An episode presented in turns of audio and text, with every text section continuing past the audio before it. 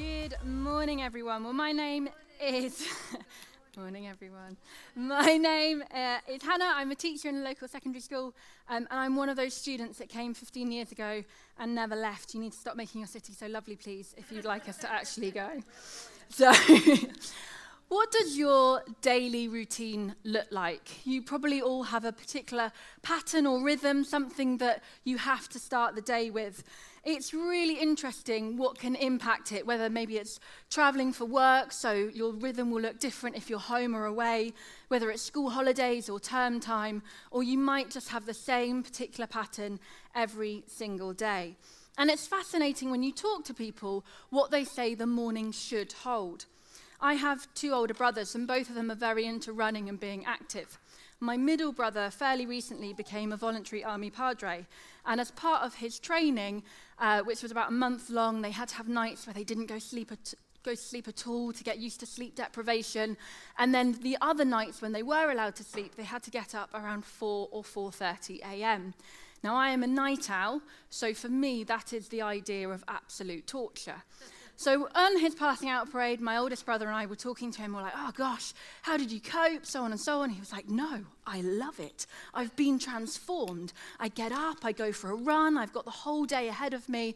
And we were just going, you are nuts. That is awful. I like to go for a run at the end of the day if I'm going to go. Going in the morning will ruin me. Then you'll have your coffee crew. For you guys, the day won't start until you've had your coffee. And obviously, there's the whole debate around breakfast and what that should or shouldn't hold. And after the morning routine is done and you're on to the busyness of the day, there was a slogan released a while ago work, eat, sleep, repeat. And probably often our everydays can feel a little bit like it. Emails and situations are coming at you from the minute you engage with them until it's the end of the day and you're sitting down for dinner or walking across the car park. In this, where is God in the everyday? A number of years ago, we had a week of prayer, as we often do. And at the end of it, I said to Mark, Nothing in my life has changed, but how I see my life has. How we view God in our everyday has a huge impact on our whole outlook.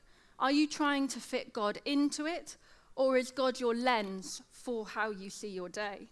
You see, when God is our lens for our day, it changes our outlook.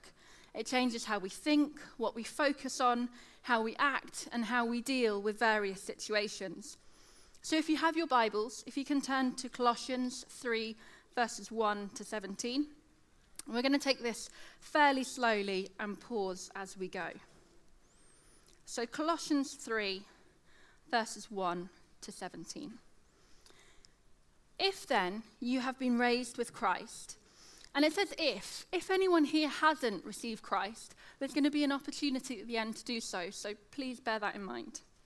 If then you have been raised with Christ, seek the things that are above, where Christ is, seated at the right hand of God. Set your mind on things that are above not on things that are on earth. How often do you think about God in the day? How often do we think about heaven? I have to be honest, when I have a 14 year old screaming at me that the teacher has done X, Y, Z, A, B, C, and 1, 2, 3, the idea of heaven doesn't generally pop into my mind at that moment. But equally, when we have a holiday coming up, or maybe it's Friday, often those thoughts will be the things that spur us on. How often do we let the thought of eternity be that spur because we have eternity in paradise. We have a destiny that holds no pain, suffering, aging, illness, nothing bad, and for me, it's always going to be sunny and warm. How much does that spur us on in the day? Verse 3 For you have died, and your life is hidden with Christ in God. When Christ, who is your life, appears, then you also will appear with him in glory. The first few lines of scripture are very clear. We need to keep our minds focused on Christ. How do you think you'd handle things differently when that person cut you up in the traffic lights, or the work colleague sent the grumpy email, the TV broke, or the supermarket didn't have the item that you were trying to buy? It's not that these things wouldn't bother us, but it's how much they would bother us that would shift, and how we would react to them. When we see things with a heavenly perspective, a God lens, almost like God glasses on your everyday, it changes our outlook in every area of life. Put on, therefore, what is earthly in you Sexual, sorry, put to death, therefore, that would be awkward. Uh, put to death, therefore, what is earthly in you sexual immorality, impurity, passion, evil desire, and covetousness, which is idolatry. On account of these, the wrath of God is coming. In these you too once walked, and when you were, when you were living in them. But now you must put them all away anger, wrath, malice, slander, and obscene talk from your mouth. It's so easy to let these things creep back in. Proverbs 23 7 says, You are what you think. And all too soon, when we are thinking those thoughts, it then only becomes a matter of time until those become our words and then our actions. But when our mind is focused on Christ and we're thinking on those things that are above, it just physically gives less space for those things to try and creep in. Verse 9 Do not lie to one another, seeing that you have put off the old self with its practices and have put on the new self, which is being renewed in knowledge after the image of its creator. Here there is not Greek and Jew, circumcised and uncircumcised, but Christ is all and in all. This is for all of us, no matter of our history or background, context, status, or situation. Each one of us has freely received the grace of God and salvation, and therefore each one of us puts on the new self verse, 11, uh, verse 12. Put on then, as God's chosen ones, holy and beloved, compassionate hearts, kindness, humility, meekness, and patience this isn't by our own strength. When we focus our minds on God, when we look to that which is above, these aspects will naturally start to come off us. You know, when you spend a particular amount of time with one person, you'll start to copy or mimic things that they're doing. When we're focusing on Christ and allowing our minds to be filled with Him, we'll start to naturally do these things, all by the power of the Holy Spirit. Verse 13 Bearing with one another and if one has a complaint against another, forgiving each other, as the Lord has forgiven you, so you also must forgive. This message isn't on forgiveness, and it's a topic that you could have a whole series on. But as I was writing this, I really did feel prompted to just give a friendly reminder, as it were, to check yourself for unforgiveness. It is so easy for it to creep in, and it can be so destructive when it does. And often areas that were never problematic then become problematic if we don't constantly check ourselves. I had a situation in the autumn that I've never had before at work where I was accused of something that I hadn't done and I was reported to the police for it. I've never been reported to the police for anything in my life. and it was pretty scary because it could have not just ruined my job, but ruined my entire career. And it was turned out to be absolutely fine. But in the day after the situation happened, I walked into work. For the first time, I was really scared to be in work because of what had happened the previous day. And about a week later, as I was walking down the stairs, I felt God say, Hannah, you have to forgive them. And I was like, Yeah, God, now I know. And He was like, No, you have to forgive them. And as I started to journey with God, I realized He loves us too much to allow us to live in unforgiveness because it will only destroy us. And we are His beloved. So check yourself. I'm still on a journey. I can't talk about that situation without there being some emotion. I'm still working on it with God. It's not a quick fix thing, but please constantly sift yourself. Is there unforgiveness? Verse 14. And above all these, put on love, which binds everything together in perfect harmony. And let the peace of Christ rule in your hearts, to which indeed you were called in one body. And be thankful. Let the word of Christ dwell in you richly, teaching and admonishing one another in all wisdom, singing psalms and hymns and spiritual songs with thankfulness in your heart to God. And whatever you do, in word or deed, do everything in the name of the Lord Jesus, giving thanks to God the Father through him. When we view our everyday with thankfulness, it is a sure way to set your mind on that which is above it's a sure way to look at the everyday with that God lens. And it's going to impact your heart and your mind, your actions, and your stress levels as well. There was a piece of research that said thankfulness isn't just a good idea. This isn't God going, come on, everyone, be nice to each other. But actually, it has a really significant impact on your health and your well being. According to the research, when you're thankful, it improves your self esteem, your levels of energy, uh, your ability to be more resilient. It makes you more generous and forgiving. It keeps us in the present moment, and therefore it's going to lower stress, anxiety, and negative thoughts. So, God in the everyday, far from being another task we need to fit in, when we have Him as our focus for every day, it changes how we see that every day. It's going to give us a more positive outlook and ensure we're keeping our minds focused on Him. But what about when the everyday is really hard to deal with? Sadly, that scripture doesn't read, and you'll only receive in life things which are focused on that which is above, things which are loving and kind and humble. And as we walk through the years, our everyday will likely be filled and impacted by things that can be really difficult. It could be family arguing or jealousy, an unfair boss, a scheme to cheat you out of your due worth, or a false accusation. And at some point, we've probably received some or all of them, whether it's been to ourselves or to a loved one. For one person in the Old Testament, they had all of those aspects dominate their lives, and far from a film script or a TV drama, this passage is about Jacob's life story.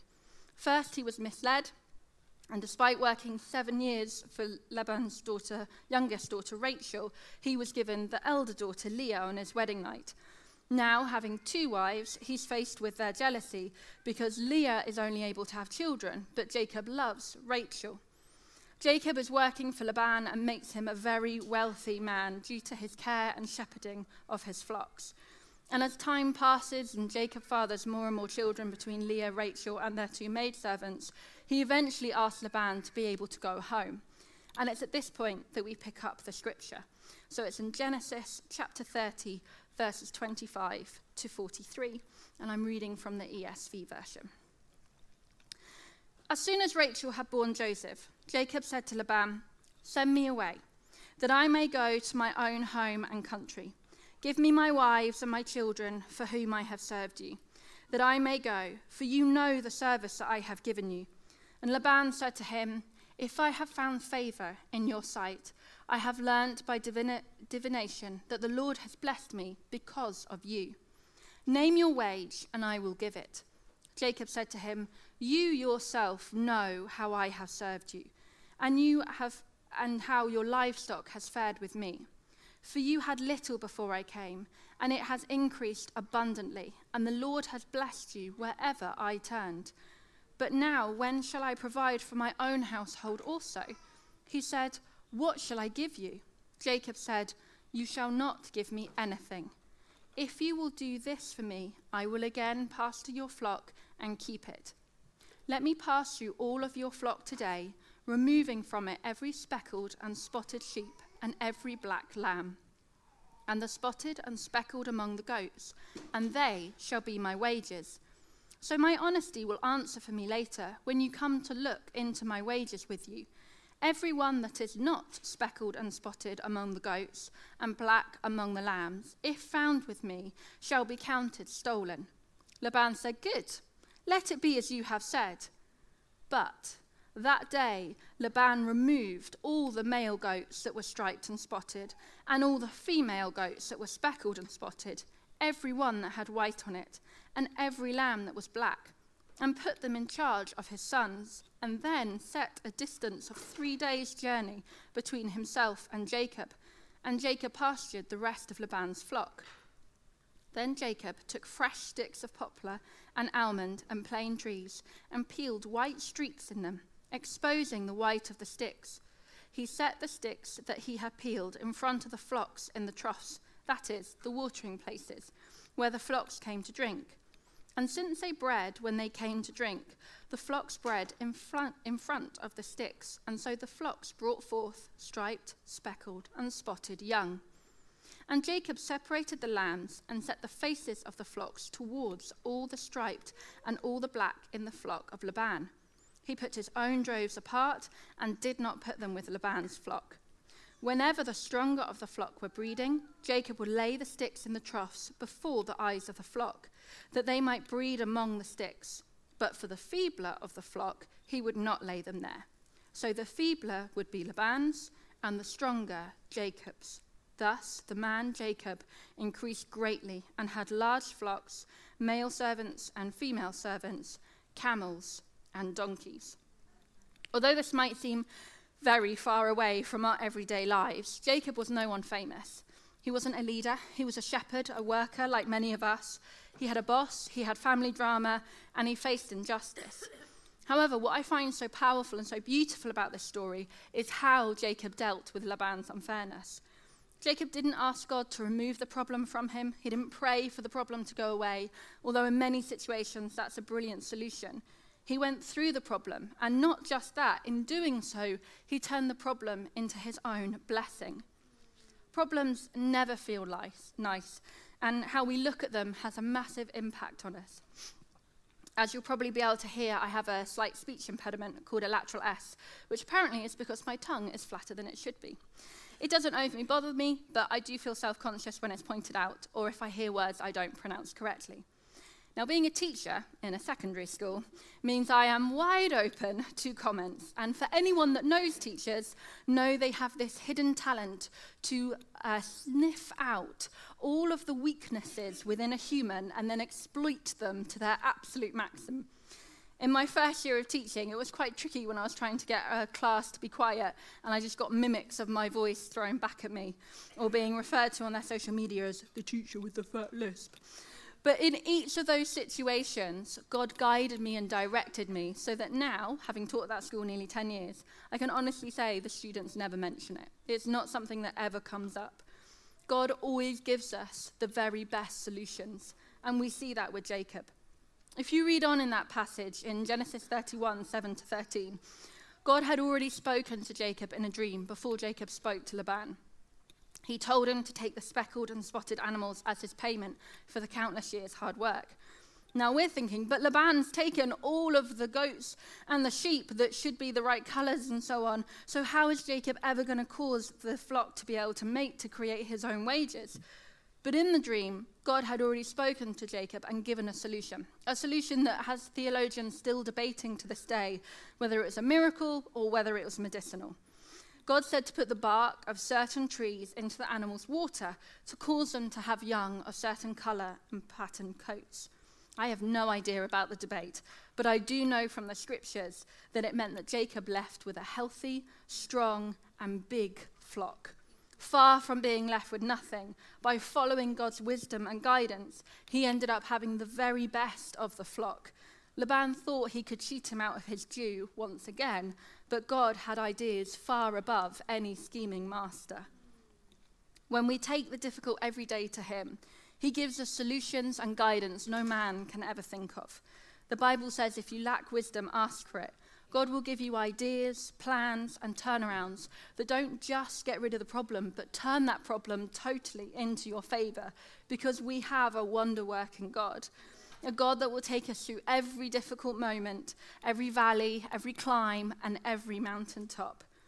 He's with you in the everyday when it's difficult. And sometimes a solution isn't needed. Sometimes you just need to hold his hand. Jesus' hand is there for you. He won't ever forsake you, and whatever the context, He'll give you the solution to walk you through those difficult everyday moments. But in seeing our everyday with God lenses, and in taking difficult solution, uh, difficult everyday moments to God for Him to give a solution, He also calls us to another part in our everyday, and that is to take a break from it, to find silence, and to find solitude. I did a little bit of Googling because we all know life in our society has never been so busy and never been so full. But on an average person, sorry, on an average day, the average person sees between 250 and 5,000 adverts, listens or hears around 52 songs, encounters around 270 people, whether that's passing them on the street, in the bus, friend, in the shop, etc. We spend around 4.8 hours on our mobile phones, and of them, about 2, point, sorry, 2 hours and 31 minutes is on social media. And if you have social media, then on average, you have between 5,000 and 20,000 followers on TikTok, 1,000 and 10,000 followers on Instagram, 599 uh, followers, uh, let me say that again, 500 and 999 followers on LinkedIn, on average 707 followers on Twitter, and on average 338 followers on Facebook. So, if you take the rough average person, if they were to have all of those platforms and do a mean average, very roughly, you're connected to around 20,000 people online. Now, of course, some of them will be the same person on multiple different platforms. Some will be people you've never really met and you never engaged with, and some will be people that you know really well. And whilst not everyone will be posting and commenting, you have the potential to hear thousands and thousands of voices, whether indirectly or directly, every day. And that's before you have TV and radio and all of the other aspects. We are a society that is so connected and yet equally never been so lonely. And switching off, coming away from the noise, can often feel like someone is cutting your right arm off. If you go back 2,000 years, before we had the phones and the emails and the socials and the messages, when the main form of communication was simply word of mouth, even then, Jesus gave us countless examples of taking a break from the everyday and finding silence and solitude.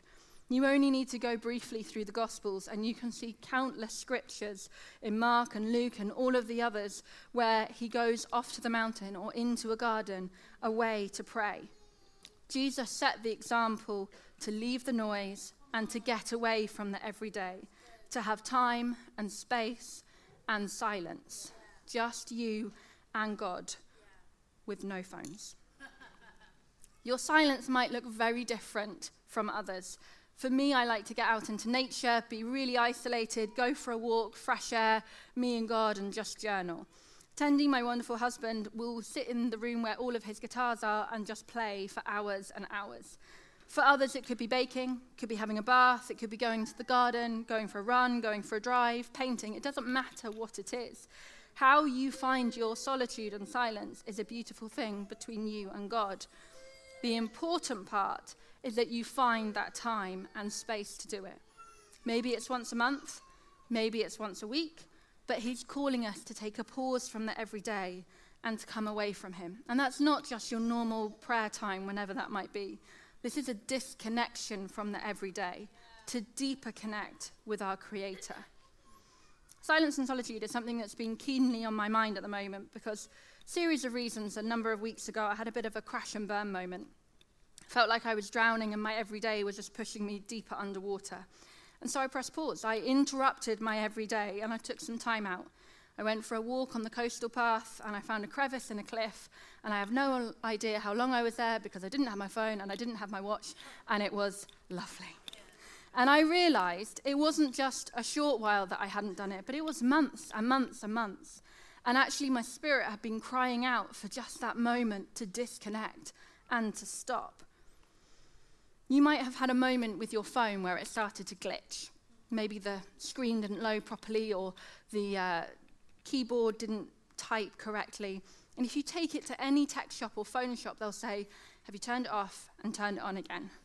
Have you turned it off? Have you given it a break from the everyday running?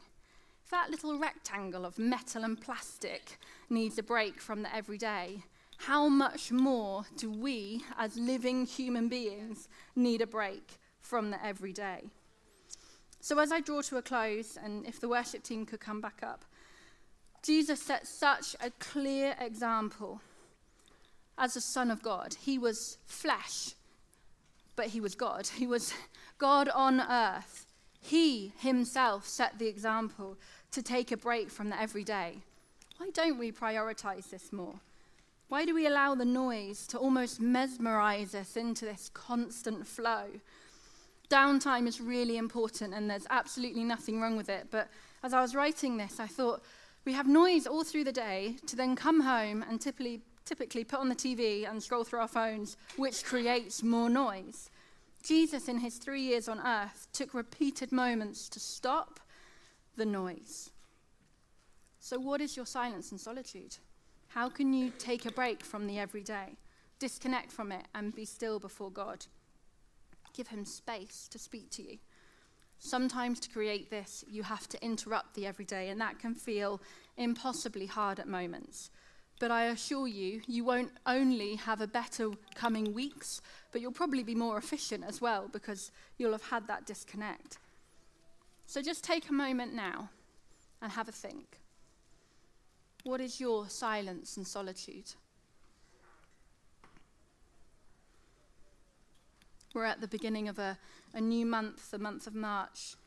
I encourage you at some point over this coming month to take some time to disconnect. So, God in the everyday. When we see our everyday with a God focus, with God lenses, it will impact how we are able to cope and how we view it. When we take the difficult everyday to Him and allow Him to guide us through, He will walk us through even the hardest of situations. And then we must allow ourselves that space to take a break from the everyday. And as we draw to a close, at the beginning, I mentioned that there would be a point at the end where if you didn't know Jesus or you'd walked away from him and you wanted to come back, that there would be that opportunity. So we're going to pray a prayer. And if you have never said this before, I really encourage you to say it. The whole room is going to say this prayer out loud, and everyone will be saying it, so join in with it. So if everyone could close their eyes. Jesus, I thank you that you love me. You love me so much that you died. That I can come into relationship with you. I'm sorry for my mistakes. And I ask to come in, into relationship with you now. Thank you that I am forgiven and filled with your love. Amen.